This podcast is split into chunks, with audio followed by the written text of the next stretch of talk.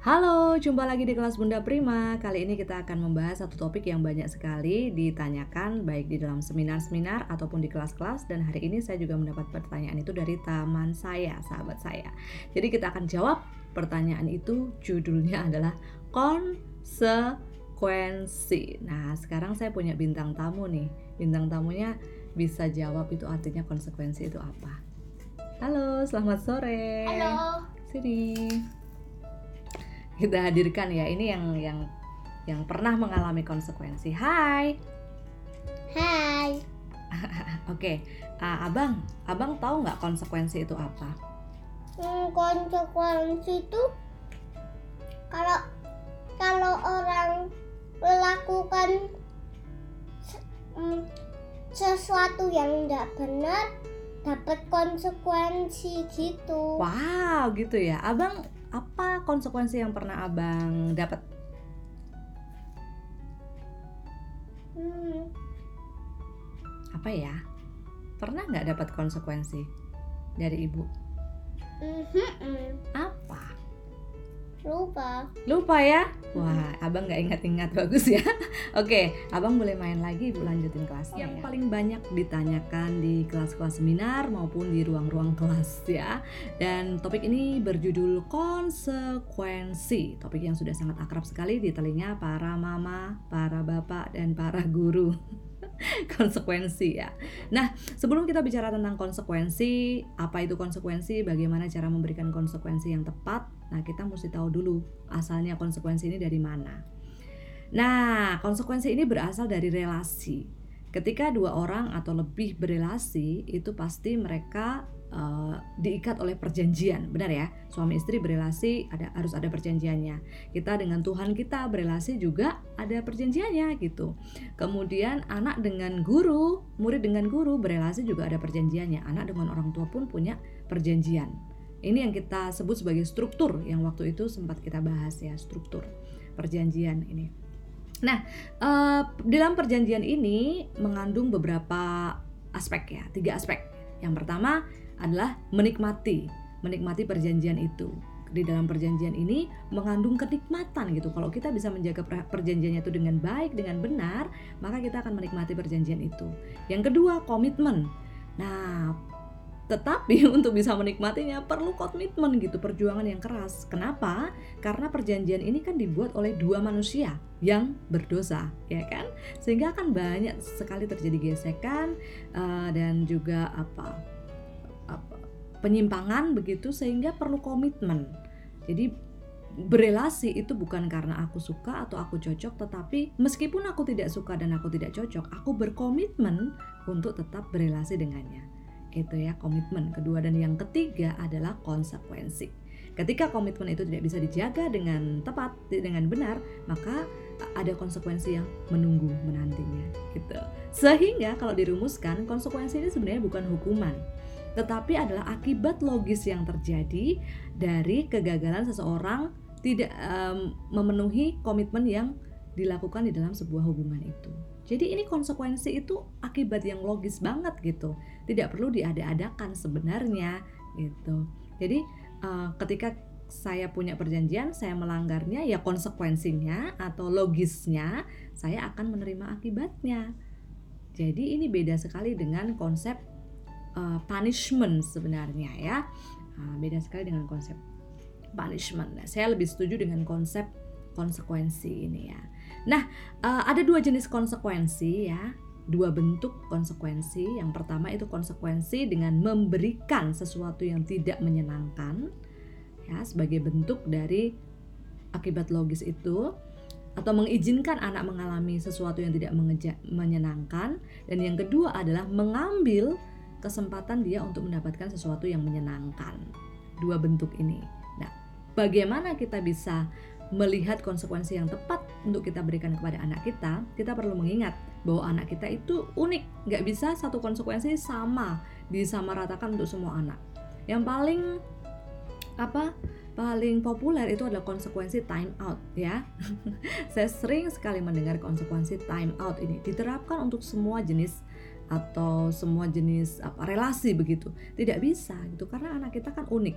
Kita perlu melakukan assessment terhadap konsekuensi ini. Nah, caranya apa? Yang pertama, eh, kita mendaftar dulu apa saja jenis konsekuensi yang bagi kita itu sehat. Bagi saya secara pribadi, sumber dari uh, referensi saya adalah dari Bible ya, dari Alkitab. Jadi saya belajar uh, apa saja konsekuensi yang yang logis, yang yang apa yang baik, yang mengajar, yang bisa diberikan kepada anak-anak kita. Nah, salah satu ceritanya yaitu tadi Adam dan Hawa ya cerita Adam dan Hawa ketika dia di Taman Eden, kemudian Tuhan berjan membuat perjanjian, nanti kamu boleh makan semua buah di taman ini ya, tapi yang satu itu di tengah pohon pengetahuan baik dan jahat itu tidak boleh dimakan. Gitu. Nanti kalau kamu makan, konsekuensinya kamu mati gitu terpisah dari Allah. Nah, ini sudah sudah diberikan dari awal, konsekuensi itu diberikan dari awal. Kemudian ini juga anak yang hilang anak yang hilang itu kan dia punya punya ikatan perjanjian keluarga itu dengan dengan keluarganya kan. Dia punya ayah dia menghormati ayahnya dia akan tinggal dengan ayahnya sampai waktunya dia harus mandiri gitu. Tetapi dia memotong hmm, cut gitu ya. Memotong proses itu dan dia pergi sendiri begitu. Sehingga konsekuensi logis yang harus dia terima adalah dia menderita kekurangan. Nah, hal seperti ini yang saya catat, kemudian saya punya list beberapa konsekuensi yang saya yakini itu benar, saya yakini itu mengajar, membangun, mendidik begitu. Setelah itu saya observasi ke anak saya. Ketika saya melakukan beberapa dari konsekuensi itu, saya observasi, saya amati bagaimana sikapnya, bagaimana penyesalannya, apa yang dia katakan, apa yang dia rasakan, apa yang dia pikirkan. Itu saya observasi dulu. Jangan cepat-cepat mengambil kesimpulan. Jadi lima kali sampai 10 kali, kita kan sama anak kita kan bertahun-tahun ya. Jadi kalau dari awal kita lakukan observasi 5 sampai 10 kali, saya rasa tidak terlalu banyak gitu. Jadi lakukan dulu aja supaya nanti efektif. Setelah kita observasi, lalu kita menguji. Setelah kita lihat, kita pilih. Oh coba, saya akan tetapkan lima bentuk.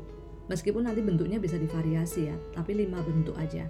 Uh, misalnya mengambil waktu bermainnya, kemudian kalau anak saya itu biasanya mengambil waktu baca buku. Wah itu dia sudah uh, gelisah sekali itu ya, mengambil waktu baca buku atau misalnya uh, membiarkan dia untuk menanggung apa yang dia harus tanggung itu tanpa bantuan. Nah, itu saya tulis gitu. Setelah saya tulis, saya ujikan ke dia mana yang efektif, mana yang tidak. Lima kali, 10 kali percobaan saya tahu, oh ini nih ya konsekuensi yang efektif buat dia. Nah setelah itu ya sudah saya pegang aja itu konsekuensi 5 atau 10 bentuk konsekuensi itu ya sudah saya pegang itu. Saya, saya tidak akan pernah mengada-adakan konsekuensi di tengah-tengah jalan gitu. Semuanya sudah saya buat ketika bahkan sebelum membuat perjanjian itu bersama dengan anak saya Ya, setelah itu yang terakhir adalah melakukannya dengan konsisten. Apa pun yang terjadi, kita tetap lakukan dengan konsisten. Ini tantangan juga nih, karena kadang-kadang kita merasa iba, kasihan, nggak punya waktu untuk treatment dia, sehingga kita tidak lakukan dengan konsisten. Oke, kita pause sebentar. Yes, baby. Uh, Ibu sudah selesai belum? Tinggal satu kelas lagi. Boleh tunggu sebentar? Buka ini nih. Habis itu ya tunggu sebentar ya. Nah uh, kita lakukan dengan konsisten ya sehingga anak-anak tahu bahwa ini sangat serius gitu. Nah lalu apa beberapa contoh konsekuensi yang bisa diterapkan? Ini pengalaman pribadi ya. Saya melakukan kajian studi tentang itu tapi kemudian juga mengalami pribadi ya karena setelah sekolah kemudian Tuhan memberikan anak kandung kepada saya sehingga saya bisa uh, mengamatinya dan melakukannya kepada anak kandung saya gitu. Nah, yang pertama contoh yang bagi kami paling efektif itu adalah konsep keterpisahan gitu. Ketika uh, dia terpisah dari kami itu dia sudah gelisah sekali gitu. Jadi misalnya uh, ada sesuatu yang dia tidak benar lakukan, dia harus tanggung konsekuensinya. Saya akan bilang nanti kalau kita jaga ya perjanjiannya seperti ini. Kalau kita nggak bisa taatin, maka ibu nggak bisa temenin Abraham hari ini gitu. ibu nggak bisa temenin Abraham hari ini karena apa? Kita nggak tepatin perjanjiannya. Lalu saya bawa dia ke cerita ilustrasi gitu ya. Misalnya Adam dan Hawa. Saat Adam dan Hawa itu bersama dengan Tuhan juga Tuhan sayang banget sama mereka. Tapi waktu itu Tuhan buat perjanjian dan Adam dan Hawa gagal untuk menepatinya Tuhan sangat sedih sekali. Tuhan tetap ingin memeluk mereka, tapi ada konsekuensi yang nggak bisa dilanggar. Bahkan Tuhan sendiri pun nggak bisa langgar itu, yaitu mereka harus terpisah. Jadi so sorry, ini harus kita lakukan. Nah itu paling efektif kalau bagi kami. Kemudian yang kedua membiarkan dia menanggung akibat dari perbuatannya sendiri gitu ya. Meskipun kita temani tapi kita tidak ikut menanggungnya. Contoh misalnya saya bilang gitu Abraham ketika naik sepeda kita harus lewat kiri. Tapi dia lewat kanan terus belok-belok terus akhirnya dia jatuh gitu. Waktu dia jatuh ya harus tanggung konsekuensinya gitu kan. Oke sekarang cari obat sendiri. Oh sakit sekali. Cari obat sendiri. Tapi ini sakit sekali. Cari obat-obatnya ada di sana karena kamu sudah tahu sudah dikasih tahu dan seterusnya. Tapi kita tetap nemenin dia dan ingat tetap gunakan low voice ya dengan suara yang rendah. Itu menunjukkan empati. Dan kemudian yang ketiga, ini yang saya sering lakukan adalah memasukkan dia ke kelas transformasi. Sekolahnya di mana ini? Di kamar. di kamar ya. Jadi, saya membuat kelas transformasi khusus ketika ada perjanjian yang tidak ditepati. Kelas transformasi ini seperti apa? Sebenarnya konsepnya hampir sama dengan time out. Tapi kalau time out itu dia nggak melakukan apa-apa kan, dan dia disuruh merenungkan, diminta untuk merenungkan. Nah, anak-anak belum bisa lakukan itu. Jadi biasanya saya masukkan ke kelas transformasi Ayo kita masuk kelas transformasi. Kelas apa ini? Kelas di mana ibu akan mengajar kamu sebagai guru selama satu jam dan tugas kamu hanyalah mendengarkan. Nah, ini bagus banget karena kita punya jadi punya bonding dengan dia, kita punya space untuk bicara apa saja dengan dia, ya. Jadi kita bisa masukkan nilai-nilai atau apa yang kita sedang mau bicarakan dengan dia. Dia sudah punya space karena hatinya udah terbuka nih, pikirannya udah terbuka. Sebagai itu tadi, konsekuensi logis dari apa yang dia lakukan itu tadi. Dan bonusnya adalah dia jadi tahu sesuatu yang baru begitu. Nah, kita masukkan dalam kelas transformasi. Nah, biasanya bagi anak saya, wah itu udah gelisah banget nih masuk kelas transformasi, siap-siap mendengarkan satu jam ibunya ngajar gitu ya. Ah, dia udah gelisah, tapi uh, itu efektif bagi kami. Terus kemudian yang selanjutnya ini belum pernah kami lakukan, tapi ini bisa jadi uh, oh sorry sorry. Yang selanjutnya ini ini dulu sih. Mengambil hal-hal yang menjadi kesenangannya dia. Tapi ini tidak bisa dilakukan di tengah-tengah ya. Misalnya dia nggak taat kemudian oke okay, kalau gitu oke okay, kamu nggak mau makan ya hari ini ya. Ya udah nggak boleh nonton TV nah itu nggak bisa. Jadi perjanjian itu sudah dibuat sejak awal. Sejak awal kita membuat rutinitas dengan anak menentukan struktur itu perjanjian sudah dibuat. Kalau kita nggak bisa taat apa yang ibu atau ayah katakan maka kamu tidak bisa mendapatkan hakmu. Hakmu di dalam rumah ini, di dalam usiamu ini ada tiga, yaitu kamu boleh nonton TV pada jam tertentu, kamu boleh bermain, ya, dan kamu boleh makan snack. Itu haknya kamu, ya. Jadi kalau kamu melanggar, kamu bisa pilih tiga dari hak ini yang harus kamu serahkan kepada kami. Nah, itu juga bisa seperti itu. Dan yang terakhir, ini adalah konsekuensi fisik. Biasanya kami, tidak pernah lakukan ini, tapi ini juga uh, masuk di dalam bentuk konsekuensi dan Alkitab pun mencatatnya, ya. Alkitab pun mencatatnya sebagai salah satu bentuk konsekuensi. Bahkan yang ditanggung sama Tuhan Yesus pun itu adalah konsekuensi fisik kan. Seharusnya kita tanggung kan untuk menegaskan betapa seriusnya dosa dan ketidaktaatan itu. Maka konsekuensinya ya sesakit itu begitu. Tetapi untuk melakukan konsekuensi fisik ini ada banyak sekali aspek yang harus kita perhatikan. Dan biasanya kalau saya lagi ngajar ya, saya baru sampai aspek kelima, ibu-ibu sudah bilang, aduh nggak jadi mukul deh gitu. Kenapa? Karena sudah sudah lega gitu. Baik kita sudah lega, anaknya sendiri juga sudah sudah tahu gitu. Apa saja aspeknya itu kita bahas sedikit aja. Yang pertama itu ini, uh, ini hanya boleh dilakukan oleh orang tua saja. Jadi siapa pun yang bukan orang tuanya tidak boleh melakukan itu ya. Itu yang pertama. Kemudian kedua, tidak dalam kondisi emosi. Harus memastikan tanya kepada Tuhan, Tuhan, aku ini sudah sehat belum emosinya? Hanya dengan kondisi emosi yang sehatlah kita baru bisa melakukan uh, konsekuensi yang sifatnya fisik. Kemudian harus sudah jelas sekali disampaikan bahkan sebelum perjanjian kita sudah udah buat itu dulu ada konsekuensi fisik yang harus kamu tanggung jika kamu melanggar yang ini ini ini itu sudah harus jelas dan kalau mungkin ditulis sehingga Eh, anak-anak sangat jelas sekali dengan itu ya. Kemudian ajak dulu anak-anak bicara, ajak mereka bicara tentang kenapa harus ada konsekuensi itu, kenapa ini harus terjadi. Pakai ilustrasi yang ada di dalam sumber yang kita rujuk. Kalau bagi saya ilustrasinya sudah jelas sekali di dalam Alkitab. Kenapa Tuhan harus menanggung di kayu salib? Harusnya kita yang yang menanggung konsekuensi itu. Kita harusnya yang disalib, tapi Tuhan yang menggantikan karena betapa seriusnya dosa manusia itu. Nah ini mesti kita jelaskan sama anak kita dan mereka mengerti, percayalah. Karena Roh Kudus bekerja, ya tugas kita kan mengajar. Roh Kudus yang bekerja mengajar mereka juga.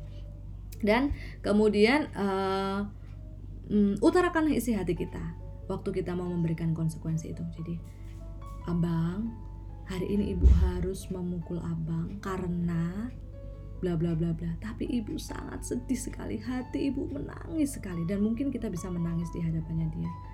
Ibu nggak tahu kok bisa sampai begini. Ibu sangat sedih sekali dan ajak mereka menangis bersama-sama bersumpu berlutut di hadapan Tuhan. Dan kemudian uh, kita memilih bagian yang tidak be begitu membekas. Dan kemudian baru sampai tahap keberapa ini tadi ya? Keenam kita nggak jadi lagi mukul. Karena udah beres gitu. Hati dia udah beres hati kita juga udah beres. Jadi konsekuensi fisik itu berlaku benar tetapi dengan melewati berbagai macam step. Sehingga step-step itulah yang sebenarnya bekerja untuk meluruskan kondisi emosi kita dan juga anak kita bahkan sebelum konsekuensi itu diberikan. Lain kata akhirnya nggak jadi diberikan begitu. Tapi bahwa dia benar benar. Ada ada. Dan itu kita dipakai untuk uh, menunjukkan jalan sampai ke sana tadi. Oke, itulah beberapa hal yang kita belajar hari ini ya. Jadi apa itu konsekuensi, apa jenisnya, bagaimana mengujinya sampai ketemu yang paling cocok untuk anak-anak kita dan apa-apa saja uh, bentuk-bentuknya. Tidak harus sama, ibu-ibu, bapak-bapak, rekan-rekan guru bisa menemukannya sendiri bersama dengan Tuhan untuk yang terbaik bagi anak-anak kita. Terima kasih. Thank you. God bless you.